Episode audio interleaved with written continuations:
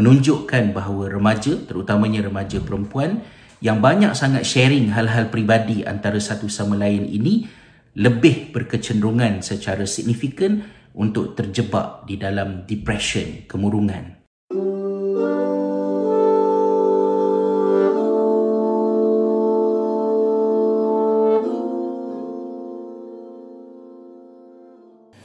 Bismillahirrahmanirrahim. Assalamualaikum warahmatullahi wabarakatuh. Salam sejahtera. Terima kasih sahabat-sahabat semua kerana sekali lagi memilih untuk bersama dengan saya Hasrizal di dalam siaran kita pada kali ini. Pada tempoh masa 19 tahun, uh, saya menjadi seorang bapa.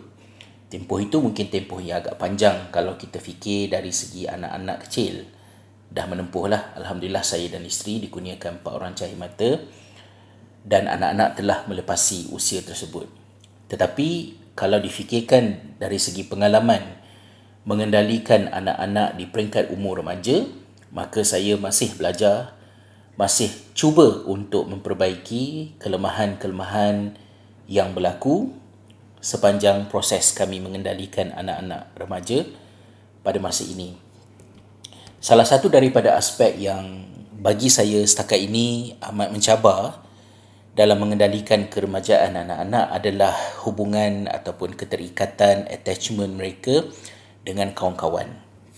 Kita faham bila mereka menginjak ke usia 14, 15, 16 tahun itu uh, mereka akan mula uh, mengasingkan diri ataupun memisahkan diri daripada identiti mereka sebagai anak kita daripada bayangan ibu bapa dan self actualization mereka mula meningkat. Dan bila mereka ada kawan-kawan uh, ia adalah merupakan satu proses yang tabii dan amat diperlukan. Tetapi ada cabaran-cabaran yang hadir bersama dengannya. Kalau dulu-dulu uh, kita meluangkan masa dengan kawan-kawan ni ialah uh, semasa kita di sekolah Keadaan ini berbeza-beza di antara mereka yang bersekolah di asrama dengan mereka yang eh, tinggal dengan ibu bapa di rumah. Bagi mereka yang tinggal dengan ibu bapa di rumah itu, tempoh masa dengan kawan itu ada hadnya. Mungkin semasa sekolah. Kemudian serba sedikit aktiviti selepas habis waktu persekolahan. Kemudian kita akan on our own dan juga bersama dengan keluarga. Dan ini dapatlah mengimbangkannya. Tetapi pada zaman sekarang ini apabila anak-anak remaja kita ada handphone mereka sendiri, smartphone mereka sendiri dan mereka ada media sosial, maka hubungan mereka dengan kawan-kawan itu berterusan. Dekat sekolah pun dengan kawan-kawan, dah balik kat rumah pun dengan kawan-kawan. Saya tidak mahu menyentuh tentang uh, soal anak-anak remaja yang uh, berlebih-lebihan dengan uh, kawan-kawan itu jika sehingga mereka Uh, mengabaikan tanggungjawab mereka dekat rumah itu adalah satu topik lain. Apa yang ingin saya fokuskan dalam perbincangan kita pada kali ini adalah apa yang diistilahkan sebagai uh, co-rumination. Co-rumination ini merujuk kepada uh, keadaan yang berlaku apabila uh, remaja ini dengan best friend dia uh, sangat banyak berhubung di antara satu sama lain dan mereka uh, membincangkan tentang masalah-masalah ataupun hal-hal yang mereka hadapi dalam kehidupan seharian mereka terutamanya dalam perkara-perkara yang uh, negatif. Uh, dari daripada penyelidikan yang dilakukan oleh uh, pakar-pakar di dalam bidang uh, psikologi mereka mendapati remaja yang co-ruminate each other mereka ni sentiasa berkongsi uh, tentang uh, luahan hati curhat eh, curahan hati masing-masing ini um, mereka ini lazimnya akan menggambarkan apa yang mereka lakukan itu sebagai macam BFF lah best friend forever punya uh, attachment. So it was something yang bagus dan menunjukkan keprihatinan.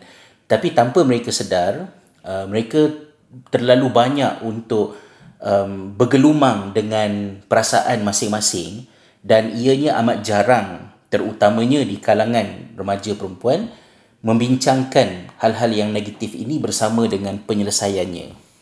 Jadi uh, rasa simpati di antara satu sama lain itu tidak merawat masalah sekiranya ada masalah di situ tetapi apa yang berlaku ialah mereka lebih mendalamkan emosi negatif di antara satu sama lain dan penyelidikan menunjukkan bahawa remaja terutamanya remaja perempuan yang banyak sangat sharing hal-hal peribadi antara satu sama lain ini lebih berkecenderungan secara signifikan untuk terjebak di dalam depression, kemurungan.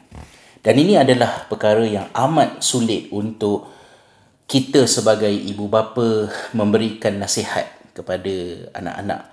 Kerana daripada awal, uh, misalnya saya sebagai seorang bapa, saya memberitahu kepada anak-anak supaya menjaga batas keterlibatan kita di dalam masalah-masalah yang dihadapi oleh kawan-kawan kita.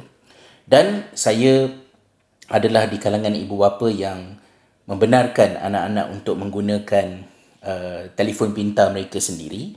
Namun adalah sedikit pemantauan yang dilakukan dengan menggunakan aplikasi parental control seperti Google Family Link dan lain-lain.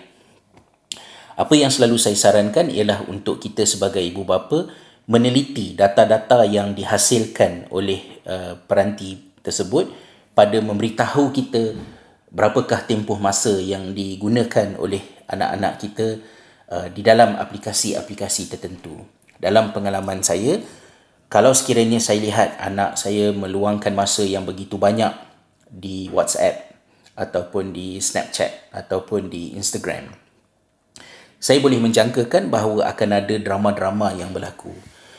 Tetapi untuk dibincangkan tentang drama-drama ini, ianya tidak mudah kerana ia mungkin terus dianggap sebagai kita menyebuk ya, sebagai uh, mak bapak lah.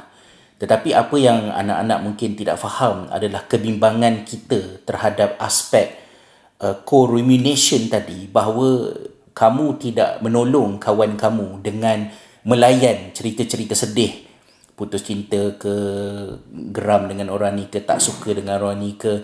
Kerana kita menggambarkan itu sebagai macam simpati kita sebagai best friend kita lah itulah gunanya kawan.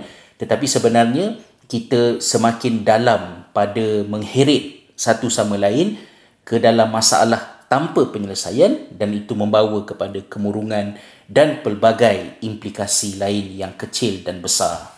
Dan itulah sebabnya saya sangat menggalakkan uh, ibu bapa yang masih berkemampuan untuk uh, menghalang anak-anak daripada uh, mempunyai akses kepada telefon pintar mereka sendiri ataupun media sosial buatlah. Kerana kalau anak-anak kita dah berada di daerah itu adalah sangat-sangat sukar untuk kita uh, meletakkan batasan dan membimbing mereka supaya mereka boleh menggunakannya dalam keadaan yang sihat dan kita sendiri pun uh, struggle ya uh, macam mana kita nak mengekalkan kewarasan kita dalam menghadapi uh, drama-drama ini tadilah. Jadi saya doakan semoga perkongsian ini memberikan serba sedikit uh, pencerahan kepada kita para ibu bapa yang sedang mendidik anak-anak remaja kerana uh, setakat ini di media sosial kita nampak uh, support group dan pelbagai lagi enthusiasm masyarakat terhadap Uh, keibubapaan lazimnya terfokus kepada proses mendidik anak-anak semasa kecil masa dia orang tengah comel tu kan. Tapi bila mereka dah meningkat remaja keadaan menjadi sangat kompleks. Uh, ia boleh menjadi satu pengalaman yang sangat menekan dan kita akan dilanda dengan kesunyian.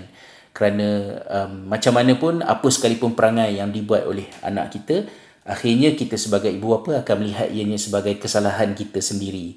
Um, it might also lead to our own depression dan juga kesedihan.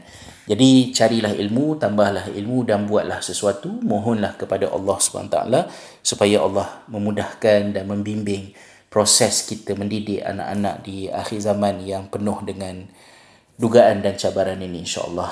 So terima kasih atas kesudian sahabat-sahabat untuk bersama dalam siaran kita pada kali ini. Jangan lupa untuk tinggalkan maklum balas anda, komen, like dan subscribe channel saya ini tekan butang loceng untuk mendapat notifikasi. Berjumpa dalam siaran yang seterusnya. Assalamualaikum warahmatullahi wabarakatuh.